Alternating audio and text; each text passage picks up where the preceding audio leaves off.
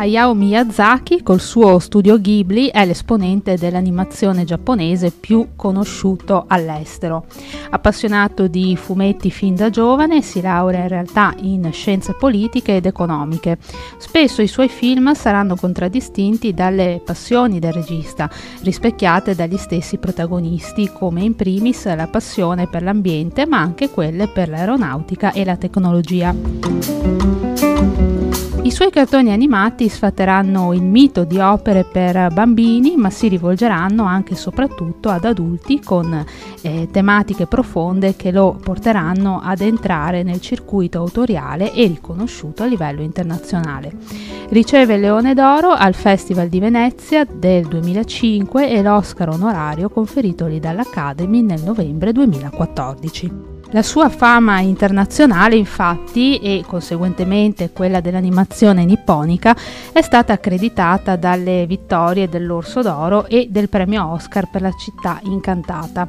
Alcuni dei suoi 11 lungometraggi hanno raggiunto record di incassi in patria. La principessa Mononoke fu il film di maggiore incasso nella storia del Giappone e a sua volta battuto dalla La città incantata, la quale rimane la pellicola che ha incassato di più nelle sale nipponiche fino al 2020. Hayao Miyazaki è nato a eh, Tokyo nel 1941. Nonostante il conflitto bellico, trascorse trascorse l'infanzia in condizioni agiate poiché suo padre era direttore dell'azienda di famiglia che produceva componenti aeronautici. Da qui la passione per l'aeronautica che verrà rievocata spesso nei suoi film. I famosi e temutissimi caccia zero, per esempio, verranno inseriti nel film Si alza il vento. Altro elemento biografico purtroppo tragico rievocato nei suoi film fu la morte prematura della madre nel luglio 1980.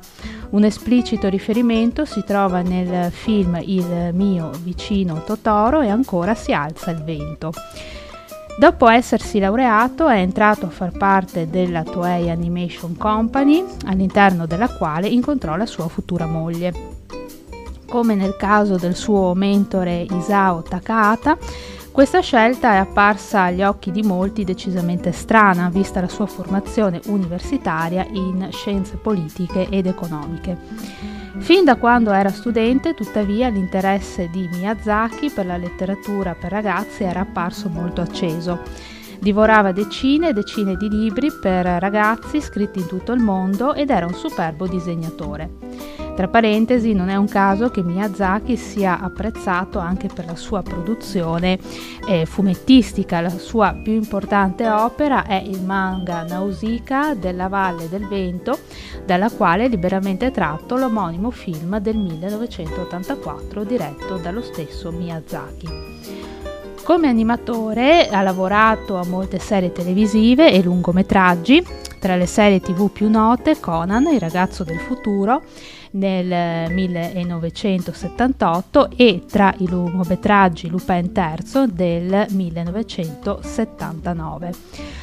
Agli inizi degli anni Ottanta Miyazaki ha vissuto a Los Angeles per studiare animazione. Uno dei suoi migliori studenti, nonché amico di questo periodo, è stato John Lester, la mente creativa della Pixar Animation, nonché regista di Toy Story A Bugs Life e Toy Story 2. Nel 1982 venne convinto a sceneggiare e dirigere un film tratto dal suo manga Nausicaa della Valle del Vento, uscì così nelle sale nel 1984.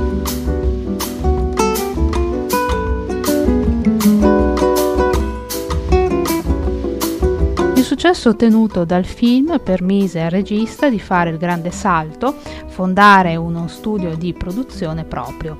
Nel 1985 da Miyazaki e Takahaka eh, nacque lo studio Ghibli, il cui nome deriva da Ghibli, vento caldo del Sahara, ma anche un aereo italiano degli anni 30, in cui i due registi si sarebbero potuti esprimere con la libertà creativa. Miyazaki stabilì inoltre un proficuo sodalizio anche con Joe Isaishi, il compositore di eh, numerose colonne sonore dei suoi film.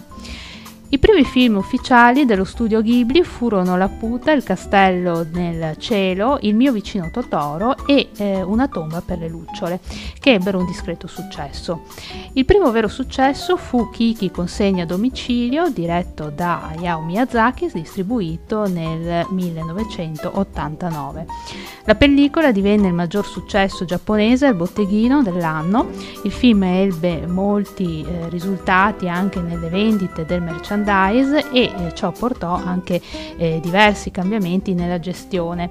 Furono introdotti contratti a tempo pieno e si iniziò ad assumere il personale su base regolare.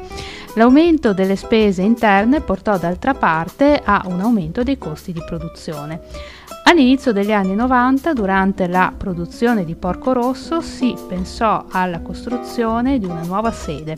Miyazaki promosse la realizzazione di eh, questa sede a Koganei, un sobborgo di Tokyo, e collaborò con i progettisti per curare la eh, planimetria e l'aspetto finale.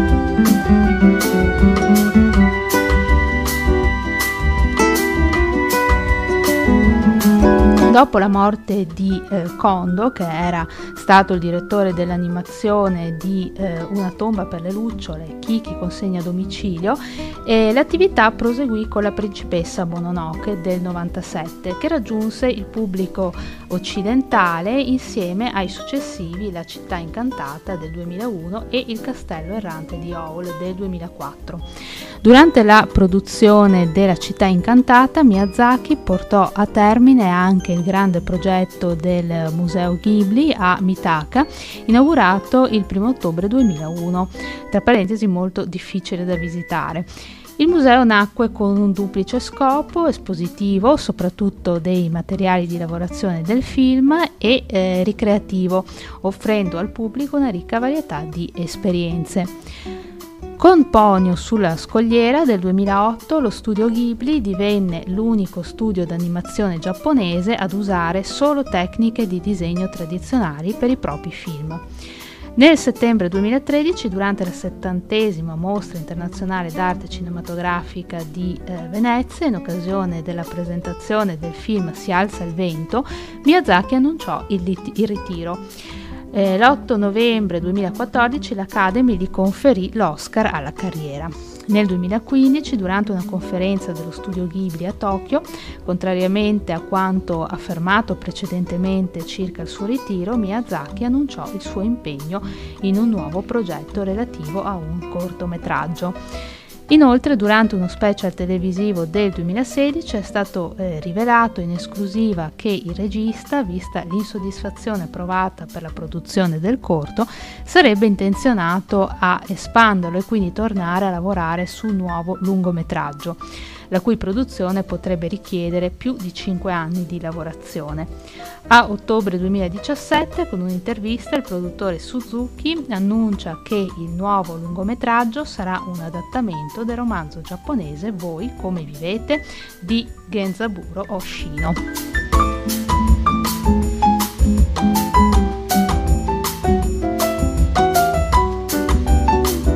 Miyazaki l'avrebbe concepito come un ultimo dono che vuol fare a suo nipote, un modo per assicurargli il nonno se ne andrà presto all'altro mondo, ma sta lasciando questo film dietro di sé perché ti ama.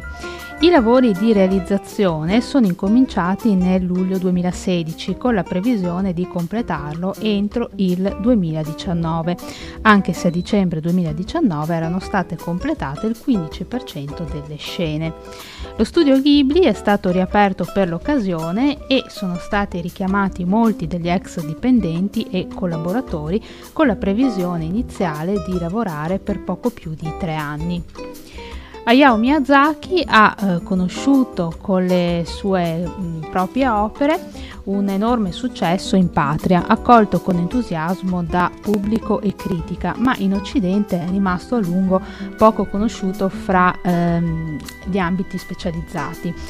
L'Orso d'Oro per La città incantata nel 2002 e il premio Oscar per il miglior film d'animazione ottenuto con la stessa pellicola nel 2003, eh, questo l'ho ritirato personalmente per protesta contro la guerra in Iraq, hanno consacrato Miyazaki tra i maestri assoluti dell'animazione mondiale. A conferma di ciò anche il Leone d'Oro alla carriera assegnato durante la 62esima mostra internazionale d'arte cinematografica di Venezia. Contrario alla guerra, amante della natura, oltre ad appassionato di aeronautica e tecnologia, l'Occidente ha eh, riconosciuto come fondamentali tali caratteristiche tematiche nella sua filmografia che lo contraddistingue.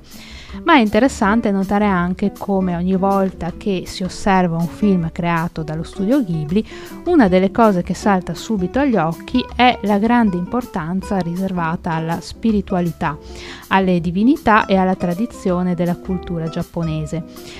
Aspetti che fanno il proprio ingresso all'interno delle sue opere, tuttavia, eh, contro ogni previsione, in Giappone questi lungometraggi non vengono quasi mai associati direttamente alla sfera religiosa. La spiritualità nei film Ghibli è qualcosa di impercettibile. Tale tendenza appare chiara anche all'interno delle numerose conferenze stampa organizzate dal regista Miyazaki dopo l'uscita di ogni suo film. Durante tali eventi non mancano mai domande legate ai contenuti e ai messaggi che le opere si impegnano a trasmettere al proprio pubblico. Eppure in quasi nessuna di queste vengono menzionati temi legati al mondo religioso. A tali quesiti Miyazaki risponde con l'obiettivo principale che ogni sua opera è quello di dare forza a chi si sente perso perché è ancora lontano dal trovare la propria ragione di vita e svela i temi che, dandoli più a cuore e standoli più a cuore, cerca di trasmettere nelle sue creazioni. Eppure ad un occhio esterno potrebbe apparire quasi naturale la presenza di una certa spiritualità all'interno di tali opere.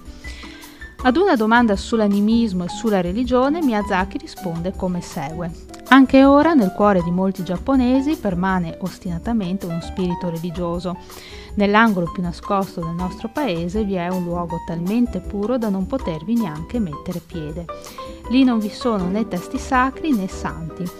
Nonostante per i giapponesi quel luogo sia sinonimo di una profonda e indubitabile religiosità, la visione generale del mondo sulla religione, che invece necessita la presenza di santi e testi sacri, non riconosce questa spiritualità come tale. Il significato espresso dalle parole di Miyazaki si può ricondurre a quella che lo studioso giapponese Soei Wada chiama religione naturale, ovvero di come la spiritualità, trasmessa di generazione in generazione, sia stata interiorizzata così in profondità da molti giapponesi che è diventato difficile definirla religione anche per loro stessi. Essi infatti, nonostante pratichino abitualmente riti religiosi, molto spesso si autodefiniscono non religiosi. Tuttavia, applicando a questi atteggiamenti il concetto di religione naturale, secondo lo studioso diventa impossibile considerare molti giapponesi non religiosi. Per lo stesso motivo non si può ignorare la spiritualità che emerge dal film dello studio.